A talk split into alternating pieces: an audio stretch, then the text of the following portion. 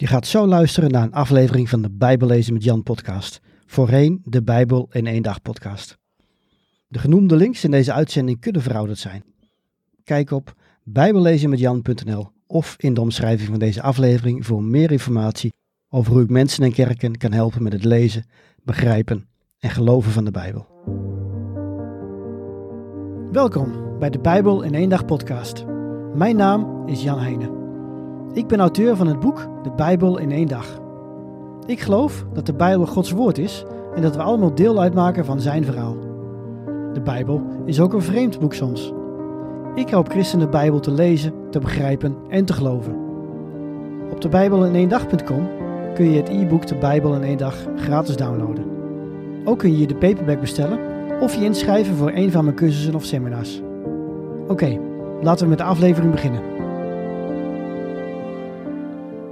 En we gaan verder met de tweede brief die Petrus schreef, althans de tweede brief die bewaard is gebleven. Deze brief is net als zijn eerste brief gericht aan de kerken in Klein-Azië, het huidige Turkije.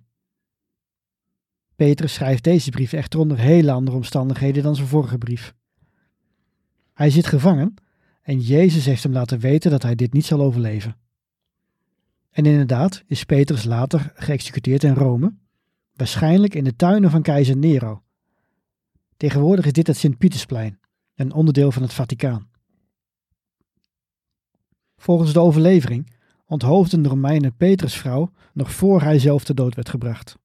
En hij zou haar hebben toegeroepen: Denk aan de Heer, toen ze naar het schavot werd geleid.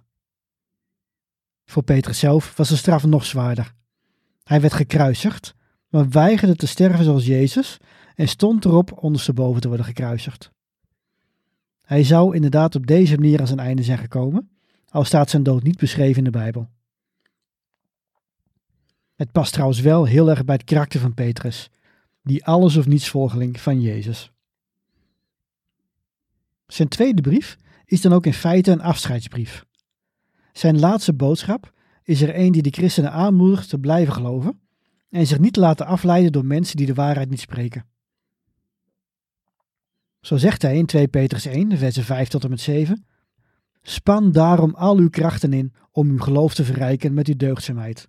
Uw deugdzaamheid met kennis, uw kennis met zelfbeheersing, uw zelfbeheersing met volharding, uw volharding met vroomheid, uw vroomheid met liefde voor uw broeders en zusters, en uw liefde voor uw broeders en zusters met liefde voor allen. Dus wat Petrus eigenlijk zegt is: doe er alles aan om steeds meer te lijken op Jezus. We zijn niet volmaakt, maar Hij geeft ons alles wat we nodig hebben om te leven zoals Hij dat wil. Laten we ons dan ook tot het uiterste inspannen om dat te doen. Zoals gezegd, gaat Petrus vervolgens dieper in op mensen die niet de waarheid spreken.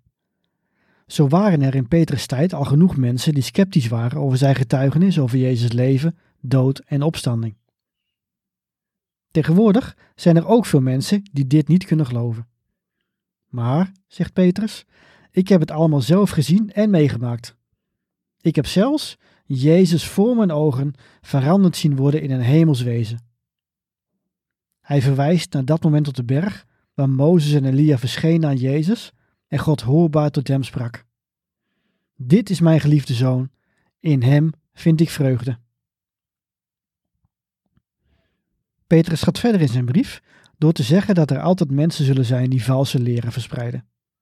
Zij zeggen de waarheid te hebben, maar ondertussen leiden ze een losbandig leven, vertellen de verkeerde dingen, worden ze gedreven door hebzucht en verraden ze Jezus. Ze denken dat ze niet ten onder gaan, maar dat gaat wel gebeuren. Sterker nog, we zien dit patroon ook in het Oude Testament. In de tijd van Genesis waren er bijvoorbeeld engelen die zondigden en mensen tot zonde verleiden. Zij ontliepen een straf niet. Niet veel later kwam de zondvloed. Niemand geloofde dat die zou komen, behalve Noach en zijn zeven familieleden. Later verwoestte God de steden Sodom en Gomorra en alleen Lot en zijn dochters werden gespaard. In ieder voorbeeld dat we zojuist aanhaalden, kwam het oordeel plotseling en alleen die mensen die hun vertrouwen op God hadden gesteld, werden gered. De zogenaamde leraren, over wie Petrus het heeft, zijn misschien wel erger dan de genoemde engelen, dan de mensen ten tijde van de zondvloed en dan de inwoners van Sodom en Gomorra. Ze zijn volledig afgedwaald en weigeren zich te bekeren. Ze praten over vrijheid, maar zijn slaven van de zonde, geeft Petrus aan. Het lijkt er zelfs op dat ze de woorden van Paulus misbruiken om hun gedrag te rechtvaardigen. We hebben in Paulus' brieven gezien dat hij veel spreekt over vrijheid. Paulus bedoelt echter de vrijheid om het goede te doen en te breken met de zonde, niet om te blijven zondigen. Waarom gaan deze mensen door met een zondige gedrag? Omdat ze niet geloven in de tweede komst van Jezus. Het duurt namelijk allemaal zo lang. Op het moment dat Petrus zijn brief schrijft, is het inmiddels al 30 tot 40 jaar geleden dat Jezus naar de hemel was teruggekeerd. En had hij niet gezegd dat hij spoedig zou terugkeren? Maar zo mag je niet denken volgens Petrus. Wij mensen hebben een zeer beperkt begrip van de tijd. Hij zegt in 1 Petrus 3, de versen 8 en 9: Eén ding mag u niet over het hoofd zien, geliefde broeders en zusters. Voor de Heer is één dag als duizend jaar en duizend jaar als één dag. De Heer is niet traag met het nakomen van zijn belofte, zoals sommigen menen. Hij heeft alleen maar geduld met u, omdat hij wil dat iedereen tot inkeer komt en niemand verloren gaat. God heeft de wereld alleen uit het niets geschapen en hij zal het opnieuw doen. Er komt een nieuwe hemel en een nieuwe aarde. De enige reden dat God wacht, is omdat hij zoveel mogelijk mensen de mogelijkheid wil geven hun vertrouwen op hem te stellen. Als je hier naar uitziet, span je dan in om zo smetteloos mogelijk te leven. Wij weten wat er gaat komen. Wees daarom op je hoede en laat je niet meeslepen op de dwaalwegen van anderen. Wees sterk in geloof, groei in genade en in kennis van Jezus Christus onze Heer. Dat is het laatste wat wij horen van een leerling die Jezus vlak voor zijn kruisiging verriet. Maar veertig jaar later zijn leven gaf voor diezelfde Jezus. Tot zover deze brief van Petrus.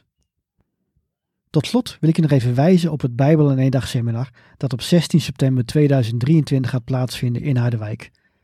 Tijdens het seminar staat de verloren wereld van het Nieuwe Testament centraal. Ik zal hier zelf sessies verzorgen over de evangeliën en de manieren waarop je naar de kruisiging van Jezus kunt kijken. Ook zullen we een workshop verzorgen. Hoe schrijf je een Bijbelse brief? En verder komt Bart van Nes spreken over gelijkenissen en over het Bijbelboek Openbaring. Alle informatie vind je op mijn nieuwe website bijbellezenmetjan.nl seminar bijbellezenmetjan.nl slash seminar